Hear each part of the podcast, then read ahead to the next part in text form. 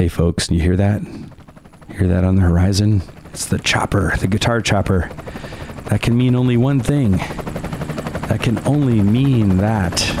No guitar is safe. There it is. That's right. No guitar is safe. Welcome to episode two of the Guitar Show, where we drop you into the backyards of great players so that they can invite you into their home studios, so that they can play a few licks for you, so that they can tell you a few cool stories. Speaking of cool stories, what's the coolest guitar story anyone ever told you? For me, well, you know, I heard a lot of great guitar stories in my day, but one that stands out, well, it was told to me kind of after a silly, embarrassing moment at Denver International Airport. I had just played a gig the night before with a great singer in Boulder named Liza, Liza O, and I'm by myself at the gate headed back to California the next day when another guy shows up with a gig bag on his back and he's friendly and he comes up to me. He's like, Hey, what you got in your bag? And I'm like, Oh, you know, man, it's just like a 2003 Strat or something. What's in your bag? And he says, Oh, it's a 1962 Stratocaster. And I'm thinking, wow, who brings a 62 Strat in a soft case to shove in the overhead bin on an airplane? But as I'm thinking this, I sheepishly realize to my embarrassment, oh my God, this is Brad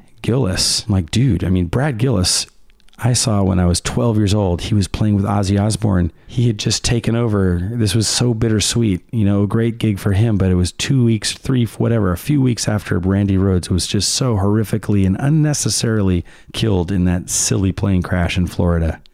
And you know what? When I saw Brad throw down that night in my seventh grade year, he was playing that same 62 Strat that was on his back when I finally met him. You know, it's got that kind of orange Datsun 240Z sports car paint with the primer. It's got the onboard Nady wireless transmitter installed. It's got the humbucker. It's got the battle scars.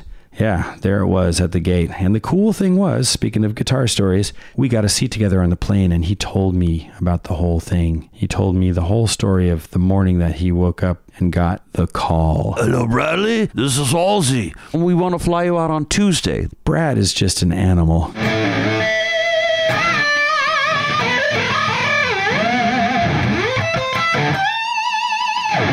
You're going to hear more, but anytime he picks up the guitar, man, the fun just starts.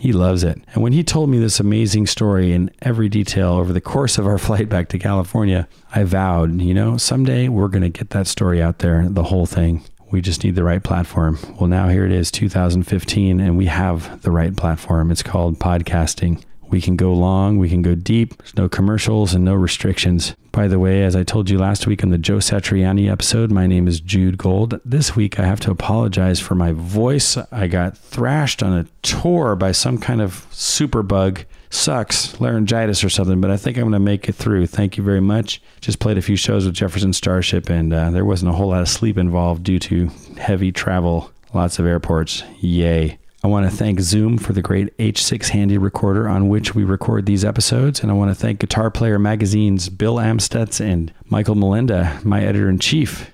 So, without further ado, let's go check out Brad's house. Man, this guy's got it made. Not because he's got a beautiful house overlooking a valley where you can't see any other houses and still is just an hour from San Francisco. Not because he has vintage guitars in the walls, 57 strats, one of a kind Les Pauls, you know, platinum albums and all that. Not because he has a rumpus room the size of Nebraska, a man cave with leather couches and Marshall stacks. No, man. Brad, what he did that's so amazing is he created a sound. He passes the test, the ultimate test, which Les Paul set down, which is when he asks somebody, Yeah, but can your mom tell it's you on the radio? Yes, Brad's mom can tell. Let's head over to Brad's house where he's got this crazy 71 Les Paul plugged in and ready to go. He's going to play for you. He's going to tell you all the stories too of how he got his first guitar and went on from there to get crazy gig after crazy gig. I played the senior prom when I was a freshman. Up through his first major label gig, up through the Randy Rhoads tragedy and the Ozzy Osbourne madness, and then up through Night Ranger where he and co-guitarist Jeff Watson made so many great guitar tracks. And of course, he'll talk about Night Ranger's later guitarist, Joel Hoekstra, and Keri Kelli. All right, here we go.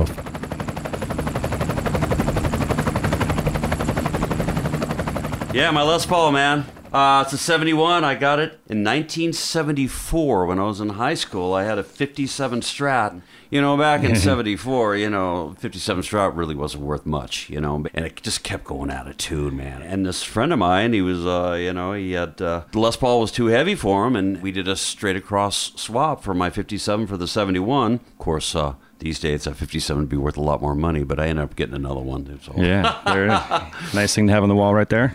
But this has uh, mainly got me through uh, learning some extensive stuff when I was a kid in high school and moving to the next level, I should say. And uh, when I got into Rubicon, of course, it was before I put the Floyd Rose and the built-in wireless in it. But it was cool because uh, it was, uh, you know, it was my funky guitar. You know, I learned how to play ninth chords and chunk chunk and stuff. And the the Rubicon thing, was, we were kind of a funk rock band. You know, just you know just trying to uh, bridge the gap between rock and uh, funk, which didn't work, but uh, you know.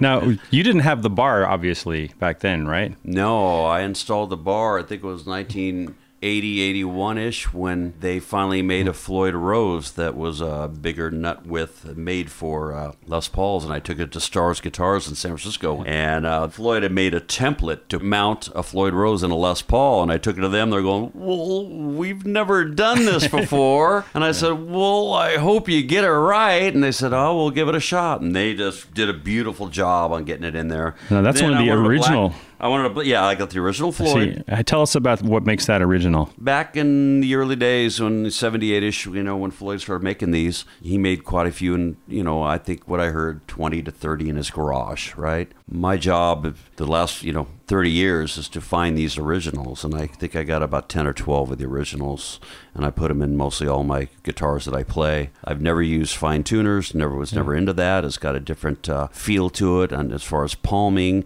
and, and, and hitting the warble sound that I get, and and the, the bulkiness of it, I just didn't dig them. So I, you know, I tried it a couple times in the '80s. I said, no, I'm going to go with these originals. Basically, I had this one black chromed. And did you say that you feel like those earlier Floyds had like a tougher steel to them or something? Yes, or- they're more more case hardened, I, I should say. Floyd told me the specs years ago. I don't know. I'm not a machine uh, metal guy, but uh, basically they made them more solid, and, and I refer to the newer ones, you know, as more of a like a pot metal. They flux. They they you know this one you clamp it down, it stays Right. in. Yeah, let's hear that Floyd for a second. Play, show us. And this is a Les Paul with a Floyd. It's kind of a rarity. Yeah, yeah.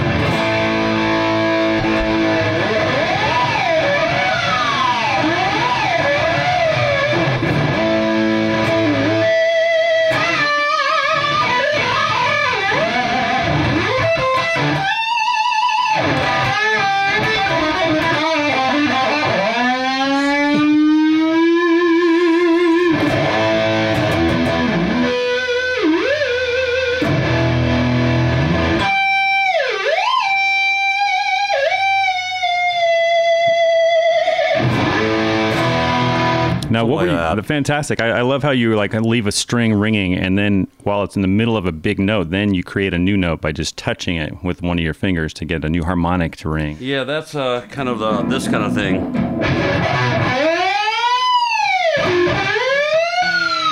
Yeah. That's awesome, man. Now, what kind of solos were you taking in Rubicon when you're playing funk? What did you sound like before you became one of the greatest bar players ever? Well, thank you, Jude.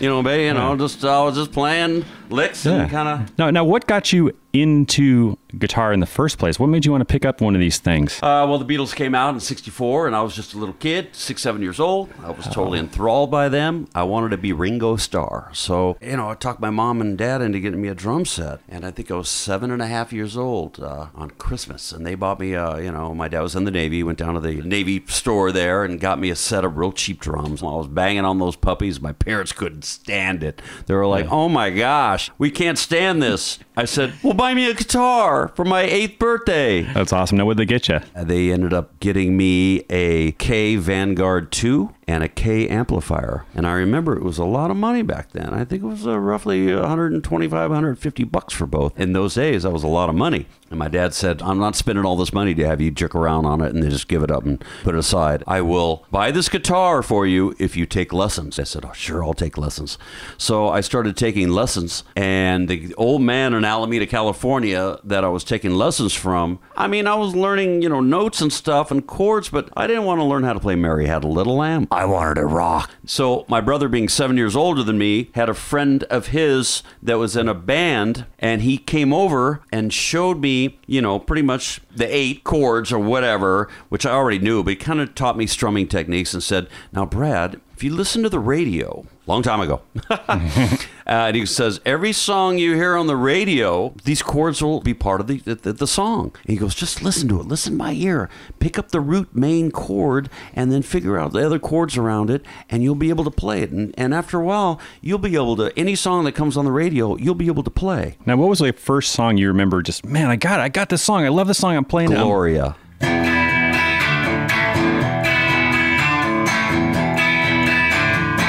Course, you know, Yeah, sounds- sounds great. And you know, and I, I just started learning stuff, and, and all I did was sit in my room all day. I come home from school, sit in my room up to dinner time, do dinner, come back in my room, s- sat in my room and played until uh, I had to go to bed. And and on the weekends, all I did was play, and it was to the point my dad says, "Son." Why don't you? We lived across the street from a park. He goes, "Son, go. Why don't you over there playing football with the kids?" And you know, he, he was my dad was a sports guy. Yeah.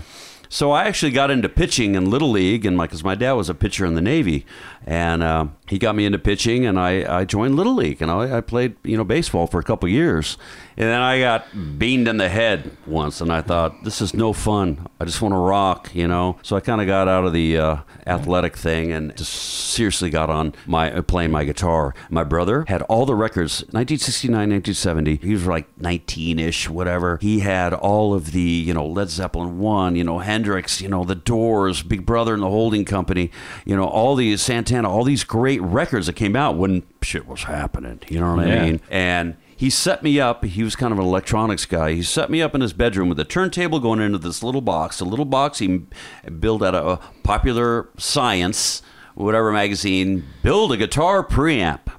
And he built this for me, put it in the box, and had the turntable running into the box and my guitar running into the box, which had the preamp, out into headphones. So he would take off every night. He'd go out and party with his friends. It was 1969. That's what they did. and I sat in his room and sit in his room for hours and play those songs and and just try to learn it, constantly learning. And then J- Jamming along to records and stuff. I jam along to all these records. Exactly. Everything that came on, I would try to learn how to play. Once I learned the chords and everything, especially Hendrix, I was started, you know, learning, try to play lead. And then my brother's friend would come back over and kind of help me out. Of course, he wasn't, you know, he really didn't know how to play Hendrix, but he knew he was uh, the next level above me, if not two levels. And I remember the first time I heard a Dave Mason, and you know, before getting into the Hendrix stuff, and it was, it was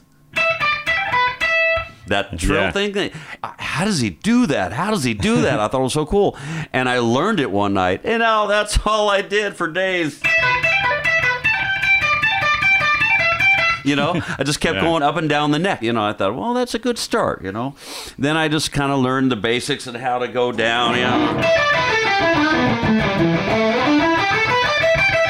you know, started getting into that, and then I just started getting into more feel. Yeah. you know, just bending stuff like that. And then I kind of got into tremolo, different types of tremolo, you know.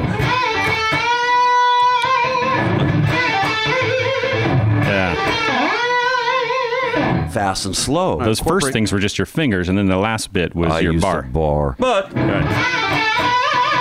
I learned that's your to- fingers. That's Yeah. my fingers. So I, I kind of, you know, learned how to uh, do different fast and slow tremolos and incorporate that in, into my style. I was like a sieve, man. I, anything on the radio, anything I heard, I'd go see a band. I just wanted to play, play, play. It's putting those hours when I was a kid is why I was able to, in high school, play with all seniors when I was a freshman. I was a lead guitar player in a band. I played the senior prom when I was a freshman. And what was your rig that night? Back then, You know, I was going through like a twin reverb with a distortion pedal. You know, I was still trying to get my gear together. Do you have a Kay still, or you must have graduated? You know, or uh, I had a few different Fenders, fi- you know, different Stratocasters. Then, like I said, I got that 57 Strat, which wouldn't stay in tune. Then I got the Les Paul. Then I got into Les Pauls after high school. Now, after high school, I went right into playing club bands five nights a week with this band called Arm and Hammer, band called Flyer.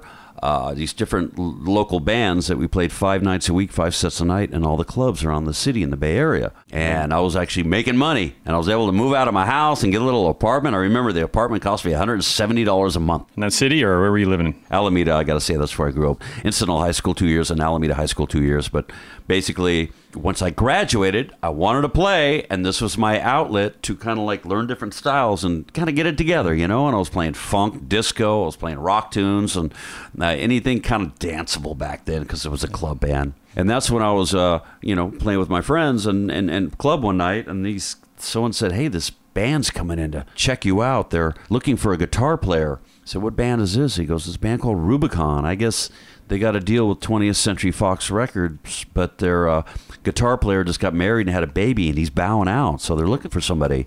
Are, are you interested?" I said, "Oh, hell yeah!" You know. So of course, you know, playing in this club, people dancing and everything. These three like long hair guys dressed in like rock stars come in and sitting at the table. I knew exactly it was them. Never Yeah. knew them, never met them, but they're checking me out. And we took a break, and they came up and said, "Hey, yeah, hey, you, guys, you sound great, man. We're uh, looking for a guitar player. We're auditioning guys. Would you like to come down to audition?" And I said, "Sure." And it was an SIR in San Francisco when they used to have rehearsal rooms, and so I went down there, and, and sure enough, Jack Blades, Night Ranger's bass player, he was in Rubicon along with Jerry Martini, who was the only white guy in Sly and the Family Stone who played saxophone. Who uh, I want to take you higher tune is he holds that sax note for one minute long at the end of the song. That's his claim to fame, you know, for playing sax. And so I, I came down and walked in and, and met these guys, and they said, uh, you know, basically we've auditioned like 25 guys, and the guy we got, we gave him the gig, we gave him the cassette of all the tunes to learn, but you're the last guy. You were kind of highly recommended, so you know, we'll see what you can do. And that guy was Danny Chauncey. I went to high school with Danny Chauncey, and he was the guy that was a year older than me that had a band with a chick lead singer that got all the dance gigs and stuff because they were playing pop rock. And I was playing in a rock band in, in high school doing Blue Oyster Cult and, you know, and, and Zeppelin and stuff like that. And basically, so Danny Chauncey got the gig, and I didn't see him, but he was in there somewhere just wait. They said, hey, uh, wait over in the other room, and we're going to audition one more guy. You might know this guy. He's from Alameda, you know, Brad Gillis. And Danny's like, "Ugh, I kind of went to high school with the guy, you know. Yeah, I know Brad. Oh, we're just to audition him, so just hang out. So I went into audition, had this black Les Paul, no Floyd, before Floyd and everything, and went and auditioned. And I remember, you know, I knew my funky stuff from playing in clubs, and I, I and, and I kind of had it together. But Jack Blades was doing this thing with his bass where he was jumping around on both feet, kind of like jumping and bopping in circles. So I joined his little circle and started bopping in time with them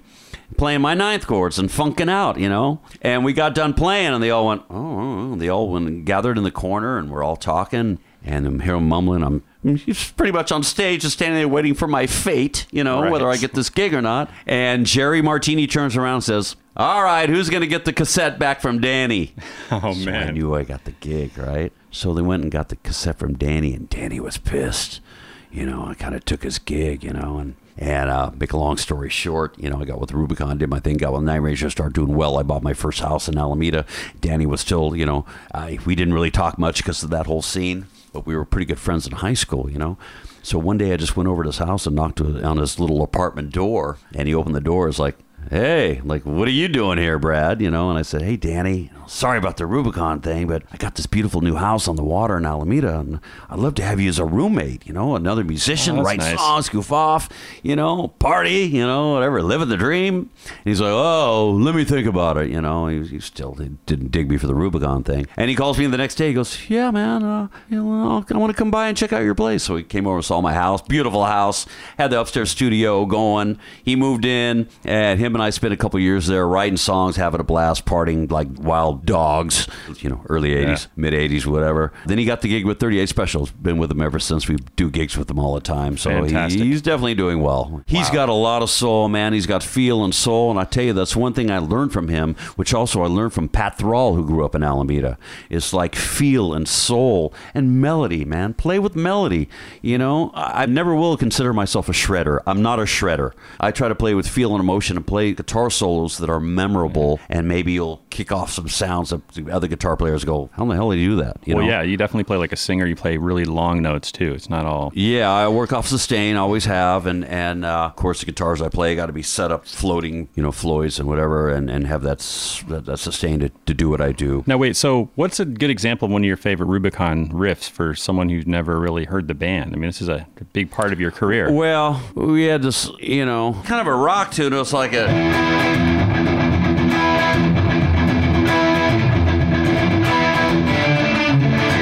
You know, it's kind of like one of those Yeah, things. yeah. Uh, well, I'll tell you one thing about Rubicon. The biggest day of my life, which still is, is March 18th, 1978, playing the Cal Jam 2 Ontario Motor Speedway with Rubicon, Aerosmith, Ted Nugent, Heart, Santana.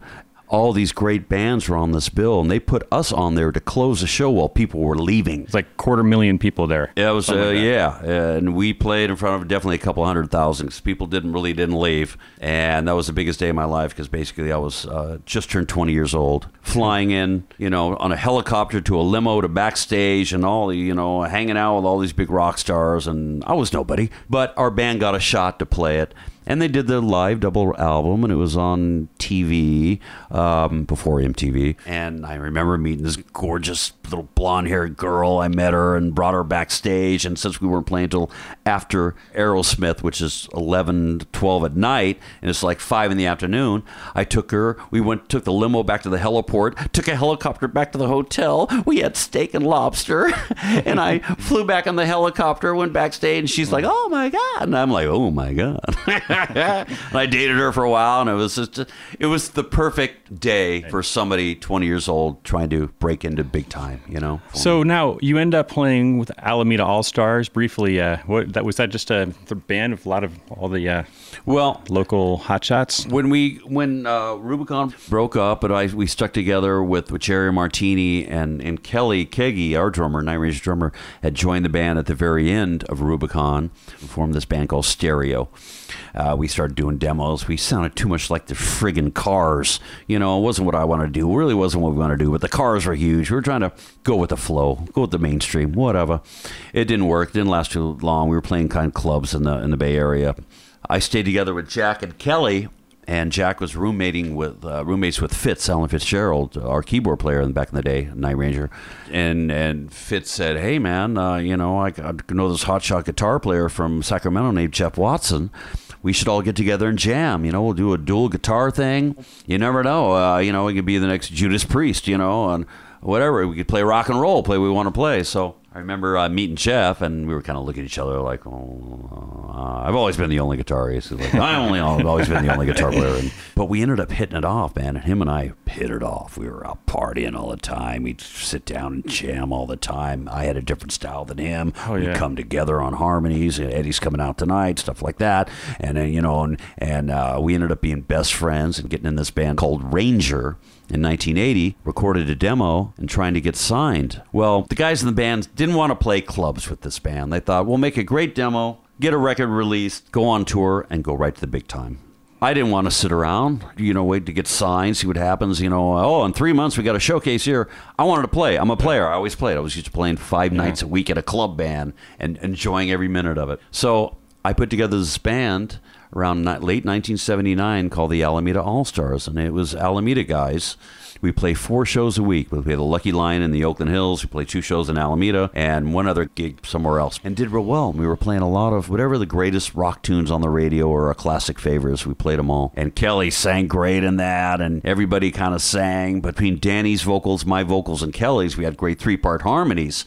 And we packed out, packed them out in Alameda all the time. And then we started playing some Ozzy tunes, you know. Yeah, and then uh, you know in '81, I remember you know All Stars are kicking, Night Rangers trying to get a record deal, and I remember going to the Day in the Green in Oakland and seeing Ozzy play with Randy, and of course we're hearing you know Crazy Train and stuff on the radio, and and uh, everyone said, oh, being t- he was being touted as the next Eddie Van Halen, the next upcoming greatest guitar player. Wow. So and I, went I never realized you saw a Randy concert. Now, Yeah. What, what was your impression of him as a player? by seeing Randy Rhoads, I was blown away by how great they were and how the audience was receptive to them and how was, you know, going. I think after seeing them is when I started doing a Yeah, couple of the right. uh, Ozzy tunes. So I thought, oh, this stuff's great. Of course, you know that you know.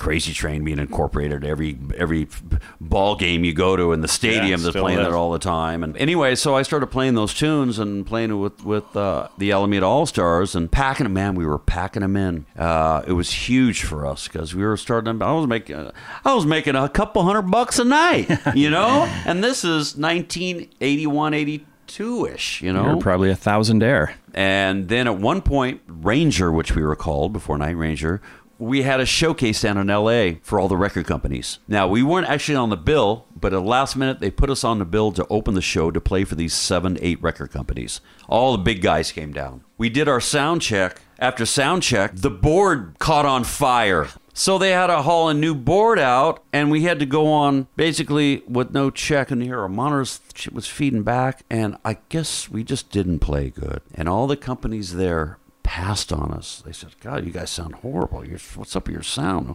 Whatever. Well, our soundboard blew up. Whatever. They don't want to hear that." Basically, we did that. We got passed on by every record company. So I went back with playing with the All Stars. You know, I thought, "Well, this is over." You know. And then uh, I'm driving in my truck one day, my little my Datsun pickup, hauling equipment somewhere, going to rehearse somewhere or whatever. And I hear on the radio, uh, uh, we got some uh, horrible news. Uh, Randy Rhoads has just died in a plane crash uh, in Florida. And just seeing him, you know, months before, I pulled over my truck to the side. I went, oh my God, I just saw this guy. How easily life could be taken away from you for some stupid incident of trying to buzz a bus and, and Randy being such a straight, you know, he wasn't, you know, partying or nothing. I guess the, the, the, the pilot was or whatever Right. Apparently. you know, apparently. And uh, I pulled over and I thought, oh my God, I, I, this is unbelievable, you know. And my, you know, my, my dad was a my dad was a pilot, you know, and I flew all the time with my dad, and just a plane crash, you know, just freaked me out. And then, then you know, I ended up driving along, going to rehearsal, and I was kind of bummed out all day about it. I thought, you know, wow, now we're going to be playing, you know, these Ozzy songs. This guy just died, you know, and what a horrific thought. And then, you know, uh, you know, life goes on. You know, I just kept playing and stuff, and then uh, we kind of did a tribute to Randy whenever we played those songs, and and uh, this friend of ours who had been in bands and hanging out, and his name was uh, Preston Thrall, and Preston was Pat Thrall's brother. Pat Thrall played with Pat Travers, and of course Tommy Aldridge was Pat Travers' drummer uh, back in the day, and then left to play with Ozzy. So basically, Preston came in and said, "Hey man, I might be able to get you an audition for Ozzy." I'm going, "Yeah, right." You know, I'm an unknown. I believe with Rubicon. You know, we sold you know twenty thousand records. You know, if that. Oh, I couldn't even see me being a contender. I, I didn't even think about that it was even possible. I said, "Well, I'm to tell my brother Pat. You know, maybe see what Pat can do." And I said, "Okay." And this is on a Friday, and uh, this is like a week after Randy passed. Wow. And uh, she saw me on Friday, and then Saturday night we had another gig. And I remember that night, you know, grabbing some girl. I think maybe I was seeing her or whatever, bringing her home, and we were up late doing what guys do back when they're twenty something years old, having a good time and up late, Playing right? Monopoly or something. Yeah, we were playing Monopoly, and uh, went to bed at like three, four in the morning, and I get a call at eight o'clock in the morning on Sunday morning, and I pick up the phone. and go like, it's like, hello. It's like. "Hey, Hello, Bradley. This is Sharon Arden, Ozzy Osbourne's manager. We, we'd like to fly you to New York for an audition with the band. And I know friends of mine knew, you know, maybe I might get an audition. And I'm going, all right, who is this? I'm sleeping. Quit screwing with me. No, no, this is Sharon. Let me put Ozzy on the phone. I said, yeah, put Ozzy on the phone. And this guy gets on the phone. Uh, hello, Bradley. This is Ozzy. And back in the early 80s, since my dad was a pilot and flew around the world, whenever he'd be in New York and call home, there was a delay on the phone. Like a one second delay. You could hear that. And I'm talking to Ozzy, and I heard that delay. And he goes, Grab a pen. I want you to write down these songs to learn. And I said, I said, give me a second. Let me grab a pen. I put down the phone. I went, oh, uh, you, you know, I felt faint, like I was going to pass out, which I, you know, from drinking late anyway, I should have passed out anyway. But I told this girl that was, I go, you got to go, you got to go. I got a pen. I wrote down these songs. I go, Ozzy, I, I he goes, I want, we want to fly you out on Tuesday. This is Sunday morning. I go, Ozzy, I only know about, you know, four or five of the songs. He goes, well, we'll bring you out. We got another interim guitar player, Bernie Torme. He's playing with us, but he's, you know, would like to get back to London with his band, so we'll bring you along and you let us know when you're ready. I said, oh, okay. And he says, we'll, we'll, we'll send you a ticket to fly to New York on Tuesday. We're staying at the Helmsley Palace if you need to get a hold of us, you know. And I'm like, oh my gosh, I'm freaking out. So I called my friends who had the early Ozzy records, and of course I had, you know, the Diary record, you know, and I ended up getting both Ozzy records and, and Black Sabbath records, and to, to learn all these songs. That's kind of more involved back then because there's no Spotify. You're listening, you're spinning vinyl, and yeah, yeah. Uh, but you know, I did learn by ear, and I was Oh, able to pick up on stuff. But I even told them I, I I'm not, I'm not going to be ready. So basically, I sat in my room all day Sunday, all day Monday, and learned six, seven, eight. Roughly went over the other ones. Not even getting into the solos. That's a whole, that was a whole nother world. And uh, I flew out on Tuesday with a one-way ticket, $150 in my pocket. Really, nobody. I didn't have a credit card. I didn't know anybody in New York. Basically, I'm going out there. And how old were you at that point? I was 24. So I flew to New York, and this limo driver with the whole black, you know, hat and the black suit on, and the little sign that said Mr. Gillis. All right, now getting off the plane, I'm like, this is cool, you know. Picks me up at the airport. We're driving. I'm asking him all these questions. So uh, who else is auditioning? Who- And he goes.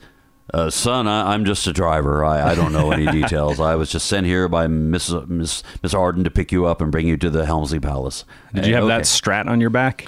and I had my 62 Strat on my back. There it is. Which, uh, you know, which which had the Floyd Rose in it, And probably I a just- humbucker of some kind. and it had had a, had a humbucker in it.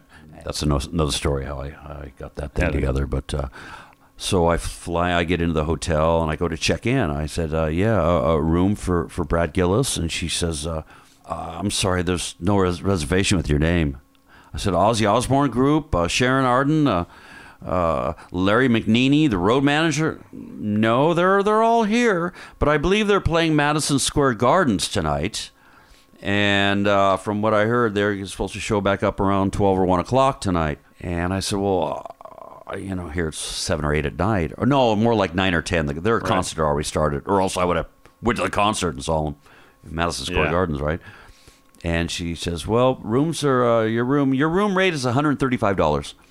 And I had $150, so I gave her 135 cash, and I only had $15 in my pocket. And I go back and sit in my room going, well, I hope this works out because I only have a return ticket, you know, and I was kind of Yep. freaked out. Sure enough, I get a call from Larry McNeely at about 1231 at night. Said, hey, Brad, you're in? Okay. I said, yeah.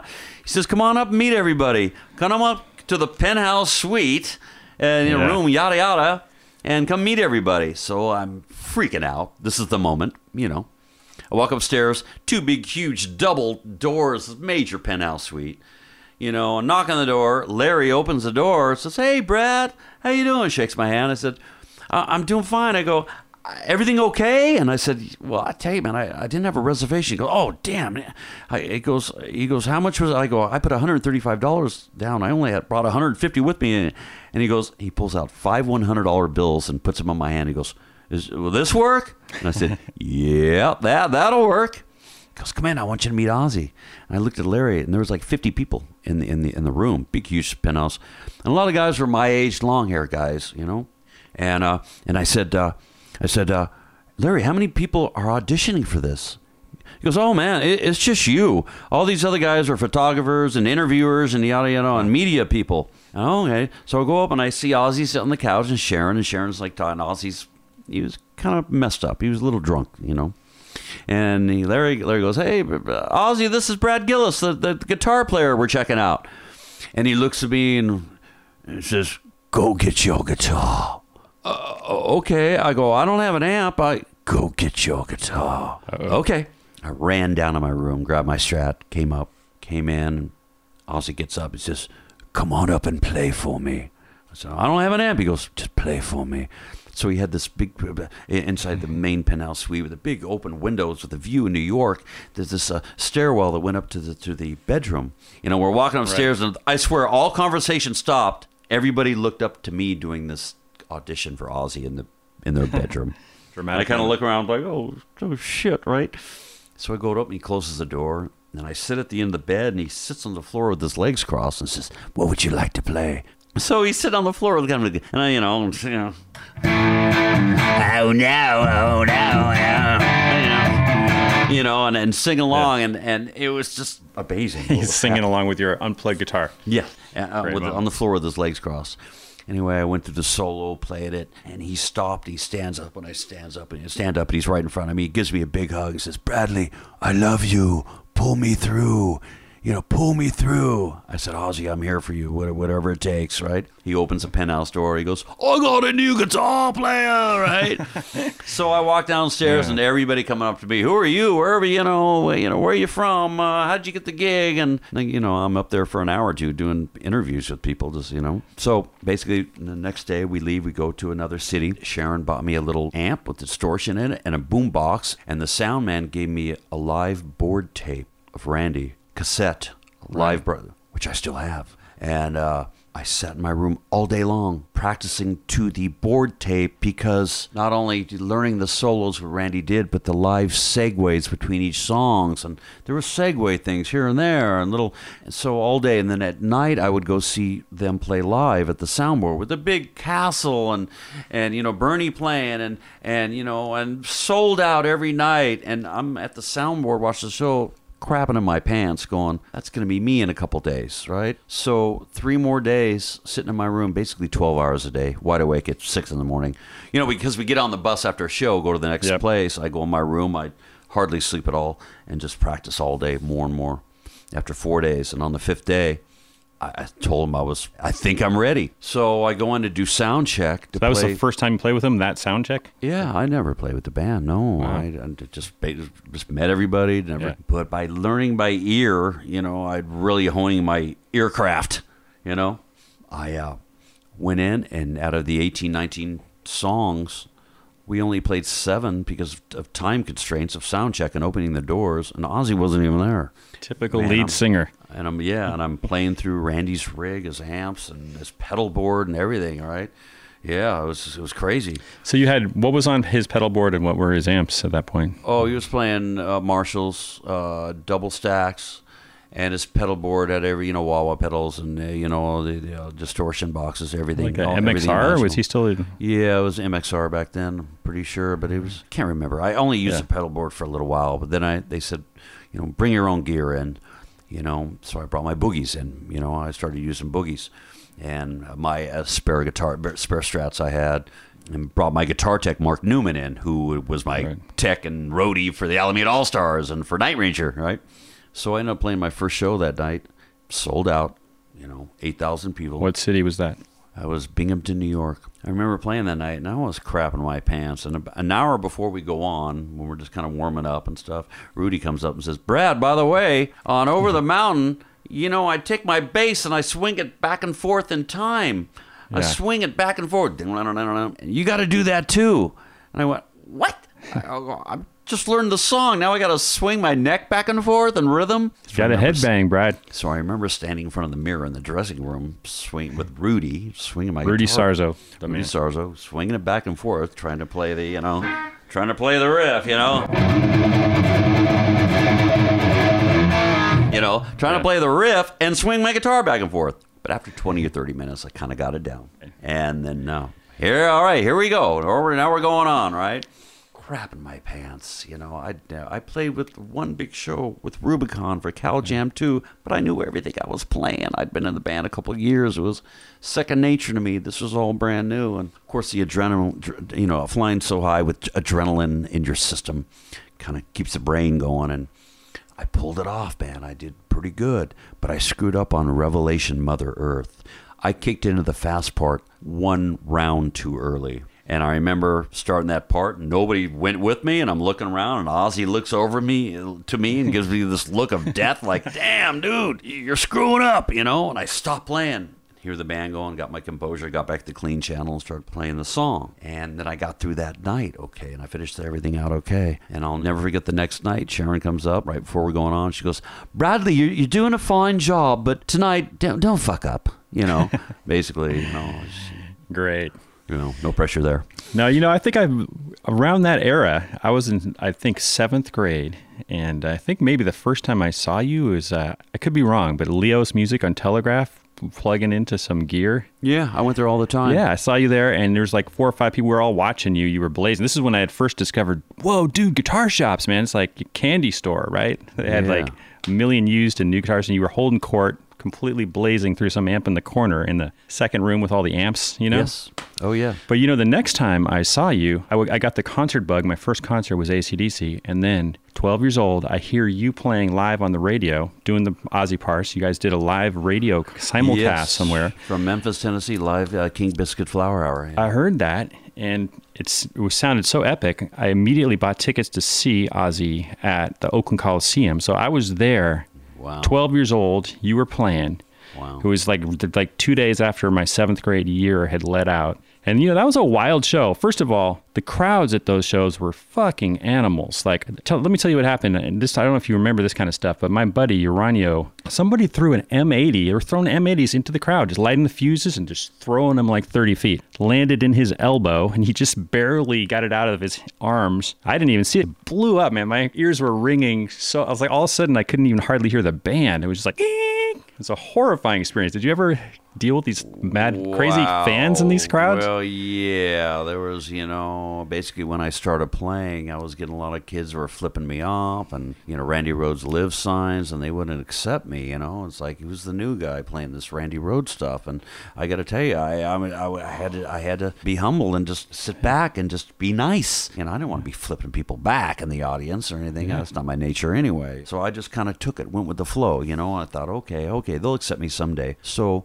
two weeks from starting with Ozzy is when we did the King Biscuit Flower Hour. And that was nationwide radio. I was so nervous. I just started settling in after a week or 10 days with Ozzy when we doing this live broadcast. And I was so freaked out because now everybody in the country is going to hear me. And I better be on my game. I was on my game that night. I played well. I was, you know, I had a good night. I felt it through the radio, man. Yeah. basically you guys were on fire. you know i got calls from jack and kelly you know dude we heard you on the radio man. Unbelievable. I guess should we be finding another guitar player? And i said you know because they uh, night ranger was moving on you know and they wanted to you know keep it together. And i kind of went well i don't know what's going to happen with this gig. I've only been two weeks right? And since no record deal had been locked in with night ranger basically just kind of let me do my thing with ozzy. Now I started going on tour playing, and all of a sudden, after that King Biscuit thing, people started digging me and giving me a little bit of love instead of flipping me off. You know, arms crossed. You could tell. You could tell who the guitar players were in the audience. You know, and uh, it was going great, man. Our tour was great, but you know, Ozzy was still had, had a. The Randy thing was so tough for him that was it was hard for him to accept me looking over and seeing me instead of Randy. He knew I had another band on the side. Basically, it was a tough call. And towards the end, we went to Japan, Canada. We were going to Europe. Rudy came in, and, and his band, Quiet Riot, got a record deal. So he quit the band. And when he told Ozzy, they had a little confrontation, and it wasn't good. What happened? Ozzy slugged Rudy. No shit. Yeah, right in front at the bar. It's hard to imagine because he's the coolest, nicest guy on the planet. Yes. That was it for Yeah. Rudy. He was gone. So screw you. He left and went on with Quiet Riot, and boom, you know, big success. When it came around again a couple weeks later, Night Ranger got a record deal pending I come back to the band because of my fame with Ozzy. So they said, if you get Brad Gillis back in the band, we will sign you guys to the label. So instead of me going up to Ozzy and telling Ozzy I'm quitting, I went up to Sharon. I said, Sharon, uh, my band got a record deal. You know, the tour was almost over. I said, I, I think it's time for me to move on too. Just there were so many issues Right. with, with the whole organization. I didn't feel comfortable. You know, here I'm back home with guys I spent a couple years with getting the music together for our demos. And, you know, Watson being my best buddy, hanging out with everybody. We were all on the same page. Where the Ozzy band, you know, everybody from different countries and state, you know. I didn't feel like I was with my brothers. I missed Sure. my brothers. Plus, So you I- had a chance to have your own original music take off when Exactly. And of course, I would have loved to have gone in and done a record with Ozzy after the fact. But, you know, we went in and uh, right before, uh, you know, uh, Rudy quit, we went in and, and rehearsed for the Speak of the Devil record, all Black Sabbath stuff. Rehearsed for a couple days on that, and we did that at the Ritz in New York two nights, and that was great for me. I love the way that, that album sounds. To hear you playing, you know, your really aggressive style playing like Paranoid and those kind of tunes. Really, Yeah, I tell you, man, I, I had to throw down my, my shit on that record. Yeah. I no offense to Tony Iommi, but I wanted to play my take of it, take it to a more modern level. I don't know what you'd call it, or interject my own style. Just have fun with it, and they were fine with it as long as some of the more classic riffs and melodies I played, which I always played. I wouldn't steer away from classic stuff. But when it came to a solo that I could rip on or whatever, I just remember like hearing you play play the opening of Paranoid. basically, uh, you know. Yeah.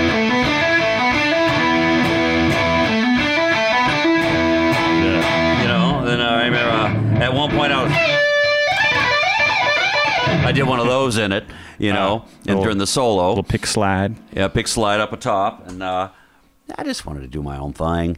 So that album was finished. I quit. I went to Night Ranger. We, we finished Dawn Patrol, our first Night Ranger record. The same week, in the middle of October 1982, both Dawn Patrol and Speak of the Devil were released the same week. Wow. I had two records that were on the album network, which was the radio sheet that they all the radio guys look at to see what's popular and what to play. They put two albums on the bottom, picks of the week. My two records, you know, Speak of the Devil and Dawn Patrol, were both picks of the week, and I was the first one to ever have two records in one week as a pick. And I'm like, oh my god, you know, this is great, you know, great. Quite a year for you. Yeah, uh, now as a guitar player, all us guitar, you're like, whoa, Night Ranger. This is some serious guitar playing on top 10 songs. Yeah. Like, like the single, did you write the solo? Is that kind of a composed solo for Don't Tell Me You Love Me? Or Oh, it's so lyrical. It says it's, a melody and, it's sing. me and Watson hanging out and just uh, bringing, Yeah. you know, the, the the the trying to bring trying to bring the best out of us because basically we wanted to make our mark. Because he, of course he takes an amazing solo after your solo on that song. Yeah, you know, and then I incorporated a couple couple things that I honed in, my, you know, playing, uh, which was fiddling around one day, and uh, basically I banged my guitar, and and I hear this. It shook. Yeah. Went, What is that? What is? Especially does that on your strats, I imagine. And I ended up, you know, just hitting a note, and oh, it's a tremolo bar. Wow! And I just started going. You know, I started fiddling with it. I thought, well, how cool would it be to put at the end of, you know, one, two, three, four.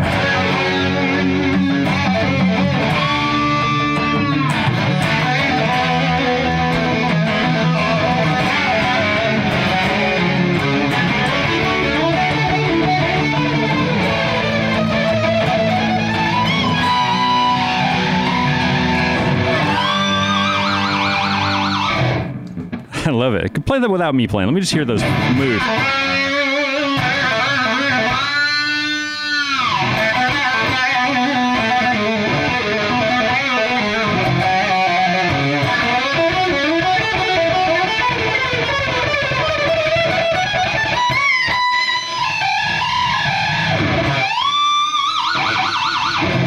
I love the G chord on that song too. Like that's kind of an unexpected chord. Yeah. Whose idea was that? Oh, well, basically, Jack wrote the song. That's all part of the, you know, tell me you love me. Yeah. Don't tell me you love me. Don't tell me I don't want no, no. Don't tell me. Yeah. Yeah, it's a good, great progression. It Yeah. helps. And I remember the first day we got together as Ranger when all five of us got put together in, in Jack's uh, living room to rehearse. That was the one song we came up Yeah. with. Basically, he, had the song, he had the idea, and uh, and then of course we, you know, with the intros, you know, and uh, the whole intro, and then me and Jeff at the, end doing the uh, the classic. Uh, yeah,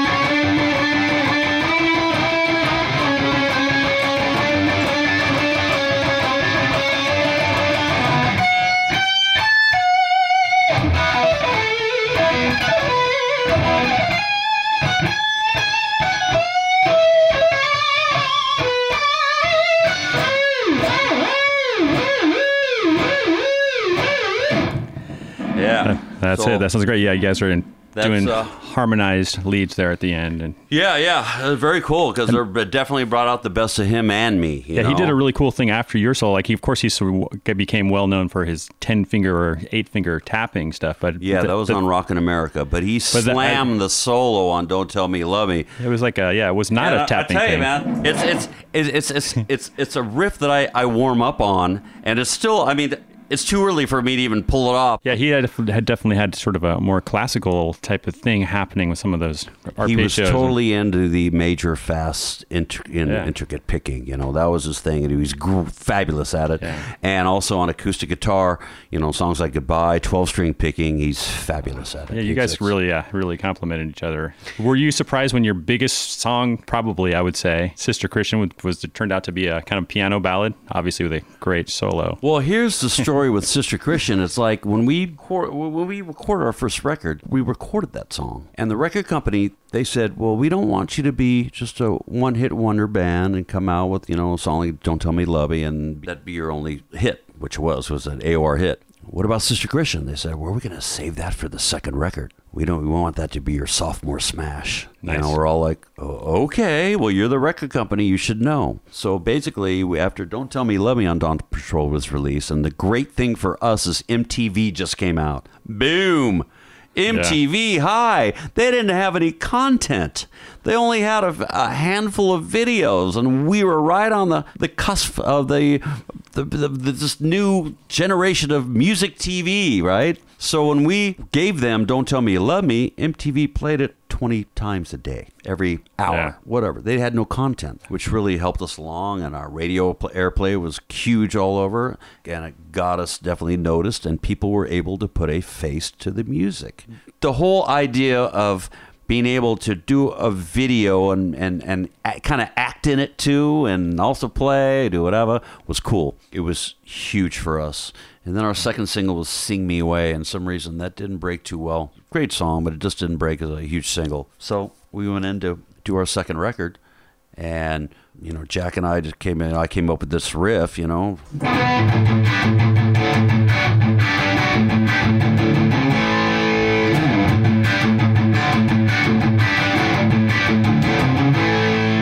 and that was huge. And Definitely. Jack with the the anthem, "You Can Still Rock in America," was huge. It's just Yeah. what everybody needed. You know, we still close the set with it every night. You know, for the solo, I kind of tamed back on that. Uh, you know, basically uh, where Watson came out and blazed with his eight finger thing because he wanted to Yeah. get noticed and he got kind of cut out of the video of Don't Tell Me You Love Me. They showed me playing my solo. Then when they went to his, they cut to like Fitz drinking wine on a on, on the train and really didn't. They showed him for like two seconds playing the solo. He was pissed. I don't blame him. Right. So when eight the when the uh, he is you know doing his eight finger thing and and and rocking America, he just said, "Well, I want to make sure the camera gets me playing it," you know. And sure enough, they got him, and and people uh, really noticed him for it, man. And and all of a sudden, we're on the cover of Guitar Player magazine, you know. And you know, after Still Rockin' America, we kind of went from an opening band to like a middle act, you know, from three act bands, you know, opening from everybody from ZZ Top, Cheap Trick, and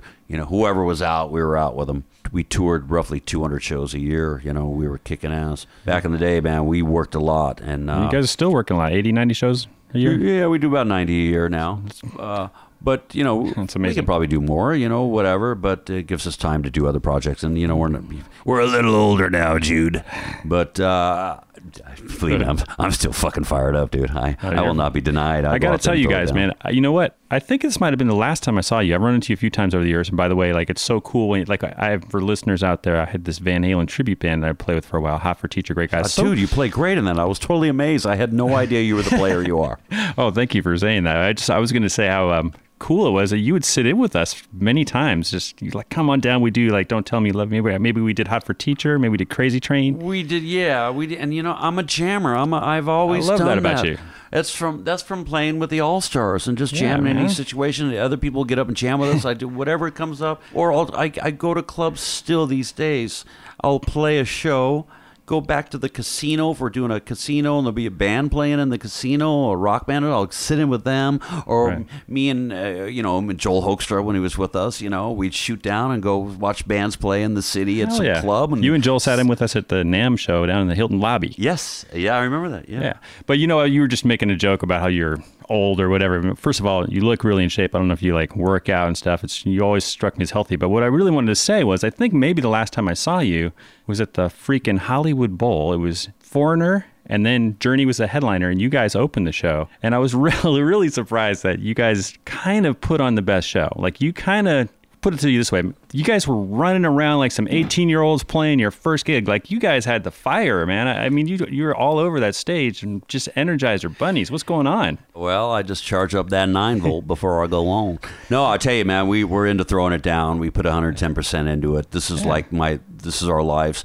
And you got Jack Blades, the, the freaking firecracker up there.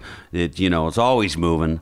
And uh, Kelly's still kicking ass on drums, and, and, and that's one thing about Kelly. He's a solid drummer. He's solid and he hits hard, and that's great. When we had Joel in the band, you know, uh, when you when you saw Yeah, yeah. us, uh, basically Joel, what a monster! That guy's a monster. He's Yeah. he's such a you know, it reminds me of Jeff so much, just of being such a great, intricate player, fast picking. Uh, but Joel was kind of taking things to another level with the eight finger thing. oh yeah well uh, he grew up doing that stuff with tj helmerich in chicago exactly.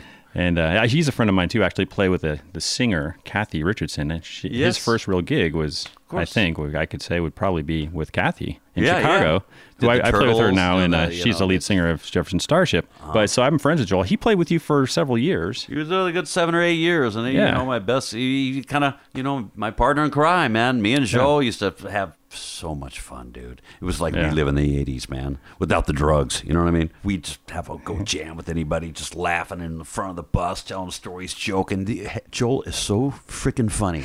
Yeah. Get it? You know, he is so funny. You people don't know. Watson was the same way. Watson was hilarious. Get a couple cocktails and Watson, man, he was just hilarious. He would hold court. And Joel, that's why Joel reminded me so much of Jeff. But uh, you know, Joel jumping in into Night Ranger, he did he did a sound check with us, you know, and played that night. and He was flawless. You know. Yeah, yeah. You sure lucked out having someone who could play Rock in America solo like that. Oh yeah, and I guess he learned the eight finger thing when he was fourteen. Yeah. You know, he was an Night Ranger fan, sat in his room and learned the eight finger thing. Oh, he's an know? animal. Yeah, yeah. He, Joel will uh, You know, shed. so funny. We just played with Whitesnake. We just did a couple shows with them. Yeah. You know, we opened for Whitesnake and did two shows. The first show we had almost ten thousand people. Man, it was great. It was in Greeley, Colorado. But it was so cool to see Joel and Reb and Tommy Aldridge. You know, In Whitesnake. In Whitesnake. But everybody was up on stage watching us play. Of course, Reb being with Night Ranger for a little over a year. Yeah, sure. Joel is seven, eight years. They both are on stage checking out Keri Kelli, our new guitar player. Yeah. You know, and Keri's throwing it down. Man. He's throwing it out, man. That's, that's quite an audience, though, having, you know, Joel and Reb watching you. Oh yeah, you know. And of course, I was up there watching them. I'm proud of Joel. He's still my best buddy. Joel still. Oh, yeah. We talk all the time. In fact, yeah. he's sending me new material of the record he's putting out. I'm sending him some of my stuff, and we're you know, Yeah. talking back and forth. And but uh, I, I hated seeing him leave, but you know, life goes on. You know, you just move on. And we had Keri before, but Keri is like I don't know some reason he's got a fire up his ass being with Night Ranger. It's a little different ball game playing with us and Yeah. I guess other bands. You know, he did uh, Alice Cooper and played with Slash, but uh, I think with Slash he just played a lot of rhythms. You know, didn't play lead much. With Alice Cooper he played some leads, but you know, Night Ranger gets a little, it gets intricate playing Watson stuff. And Totally. Keri has learned the eight finger technique. How long did that take him? Took him two weeks. He sat down. Oh. He says, "I'm going to learn this." And he's Get, been get some new it. calluses going on some of those fingers. He's pulling it off, and to have Joel and Reb on stage watching him do it was Yeah. a treat for me. I bet. Check this out, guys. I just didn't want to lose a step. I didn't want people to say we're downgrading, and we're definitely not. And Keri just throws it down. He looks great. You know, he's he doesn't. He's not a poser or nothing. He just throws it down. No, you guys throw down, man. You really. Now, what kind of? Tell me every bit of gear you're using right now. What what's going on these days? Uh, well, you know, I've been, uh, you know, I've been with Boogies since since Ozzy, man, and they, you know, gave me my whole double stack back in the day, and played my, you know, back the, you know, the Mark II, Mark II Bs, Mark II, Mark II Cs, you know, and I actually went in, they modified one of my heads to make it more of a metal sounding head when I was playing with Ozzy, and and they they really been, you know, taking care of me, and then the Mark Fives came out, and I've been using the Mark Fives. I got them, you know, on the road, and of course I still got my Soldano Decatone, which I Sure. love, and uh, it's just got that that that sound, and of course I got everything from you know all, all these different Marshall To high watts to. I collect amps. I got forty Yeah. freaking amps. You We're know? surrounded by probably 20 amps right here.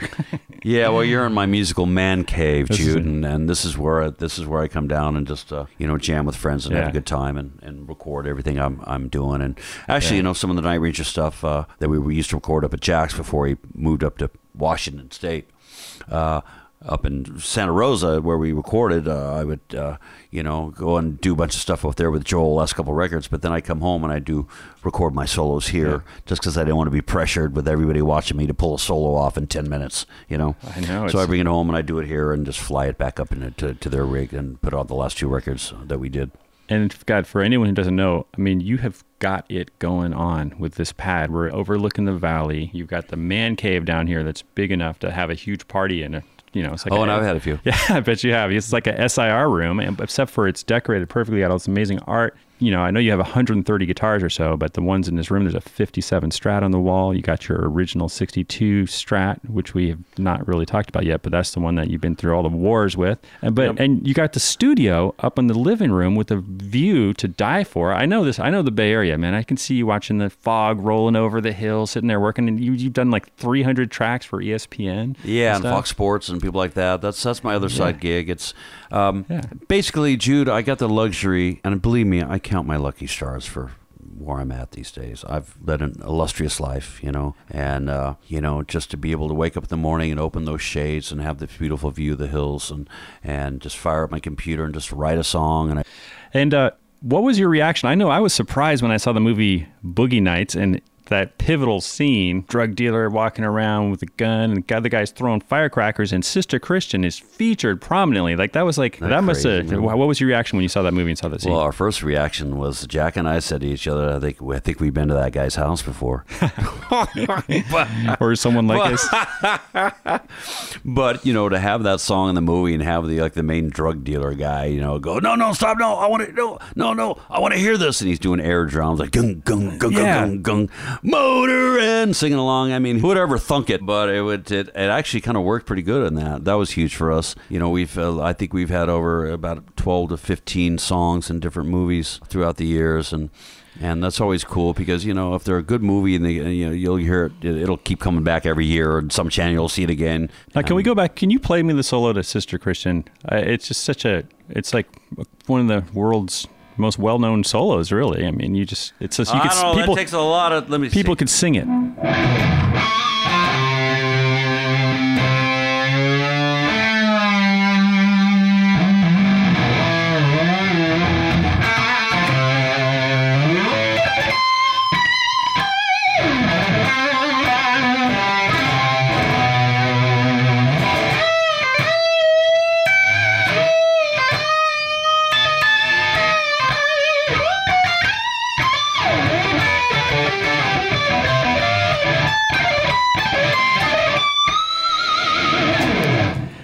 Loose, but uh, no, that's dude. There it is. She's singing. there it is. Now, yeah, I guess you told me before that you you were in the control room when you did that, and uh, you were like sustaining off the studio monitors. Yeah, I I was going for that, you know, that that infinite sustain thing, and didn't want to be using pedals, or I just wanted a natural, wide open boogie blazing. I had that boogie, that thing was singing. But when I had it in the recording room and I was in the control room and had the you know 30 foot cord going out to the um, they had the you know the big uh, Altec monitors back then you know the 15 and the horn you know and Right, the old you know the the, the stroke me strokey speakers so you can crack it up loud and everybody go oh yeah sounds great And you put it in your car stereo, like, huh? So uh, I just started playing along, and, and I remember hitting a note with, with no music running, and I had infinite sustain. I told Pat Glasser and John Van Nest, our producer and engineer, I said, "This is going to work for me. You may want to put in earplugs, you know, because it's going to be loud because I'm want to crank it." They didn't care, man. They heard me do it, and so you had the track in your headphones, and the only thing coming through the monitors was that oh, I had guitar. nothing in the headphones. But everything's going through the big monitor. oh, so you're getting sustained while hearing Yeah. it. Yeah. Oh yeah.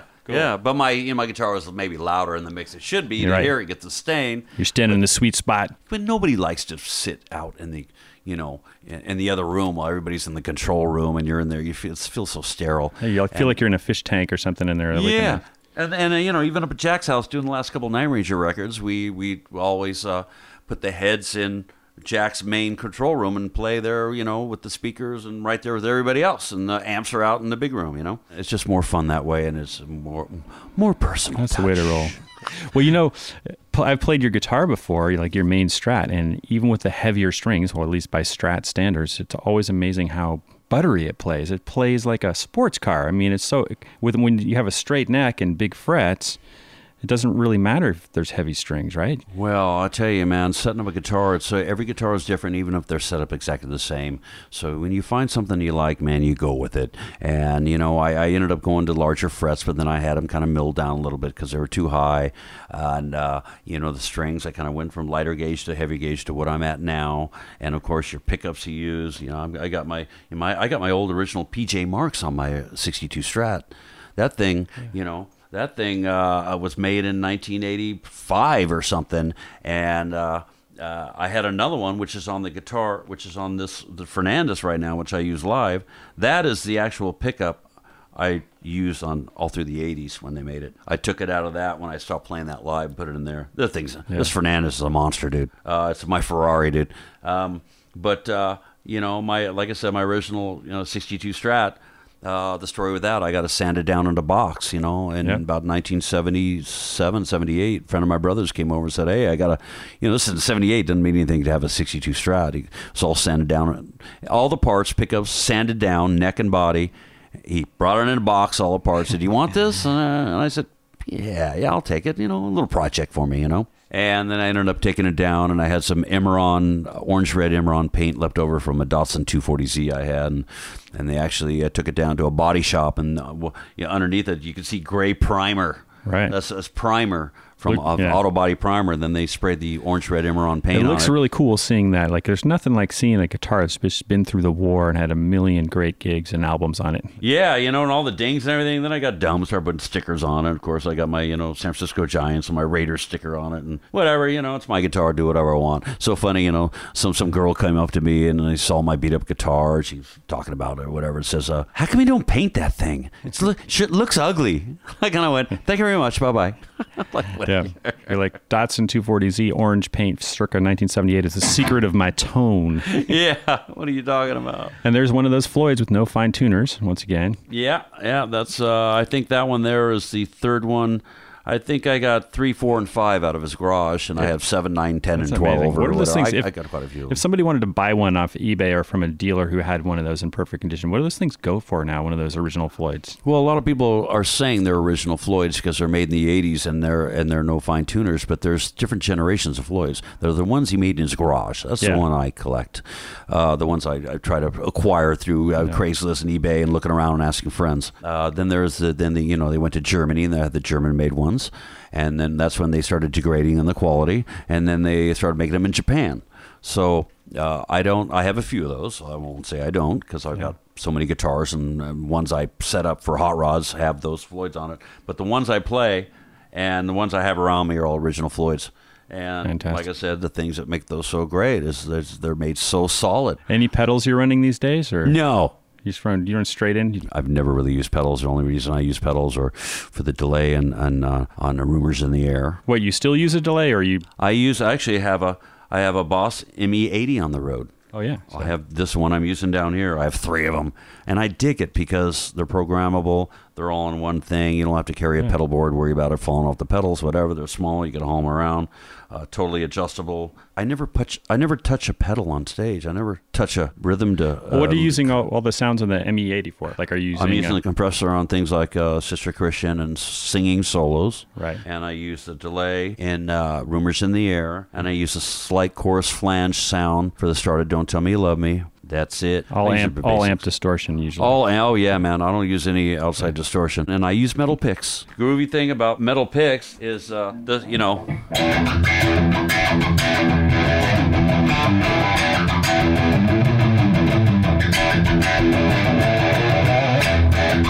that kind of stuff. Yeah, they're really cool collector's items for your fans too. I mean, they look cool. Now, how long does one of those things last? Forever. Really? It's a metal pick, Yeah, dude. I mean, That's forever. well, They'll you're, you're- break. You're, literally scraping it on the string, though. You'd think after a certain point it would. No, Yeah. no, it's, it's a, the- they last, you know. But I end up, I throw one out a night. I throw one metal pick out a night. I throw a bunch of plastic ones. For I use plastic for uh, uh, acoustic uh, at home and the studio and live. I use these metal picks. Where do you get those? Who makes those? Uh, my buddy uh, Star Access Picks out of Houston. yeah. uh, JC is his name. Uh, and he made me these custom picks. He even I gave you one. Yeah. They he anodized a red onto a metal pick, which is very rare, you know. And they've there's only a few of those rounds, Looks but I really don't cool. use those live. The pick Yeah. I gave you, the red metal one, are picks I give to players. I really appreciate it. I, you know, I have a, I'm not a big pick collector, but some of my heroes, you know, Paul Cantor, who I play with, and Malcolm Young, and I'm put your pick Sure. up there too. Oh, cool, man. Thanks, man. Yeah, totally, brother. But uh, you know, from the amp to the guitar to the pick, it's all uh, what you get to, for that sound. And sometimes you just gotta really take your time to get what you want and figure out what kind of sound you want to play. You know, you want to go with live. And and I'm I'm a rock player. I'm old school, man. And uh, Just don't put it in your mouth. You know, Eddie Van Halen used to maintain that the metal pick in his mouth, not the smoking. Yeah, I know he said that, but he he uses copper picks. Oh, copper's a whole different ballgame. Yeah, I use these are uh, metal. and I put them in my mouth, but uh, luckily I still have my tongue. That's that's a tough call, man. I don't know about call, that, but right. I know he said uh, when I read that I kind of freaked out. But he said he was using copper picks, and that, that Copper. these are yeah. these are stainless steel. I don't know how that'll affect my mouth, but Well, I, yeah, you would think a lot less oxidation than you know, copper's. Yeah, Copper yeah, I penny mean, turns uh, green. It can't be good for your tongue. uh, well, cool, man. Uh, You know, I really appreciate you uh, sitting down for so long. All right, Amazing. Jude. Right on. Thanks for coming over to my uh, my uh, Go Rock Treehouse. Absolutely, man. This is like rock and roll fantasy camp here. Thanks, buddy. Later. Take care.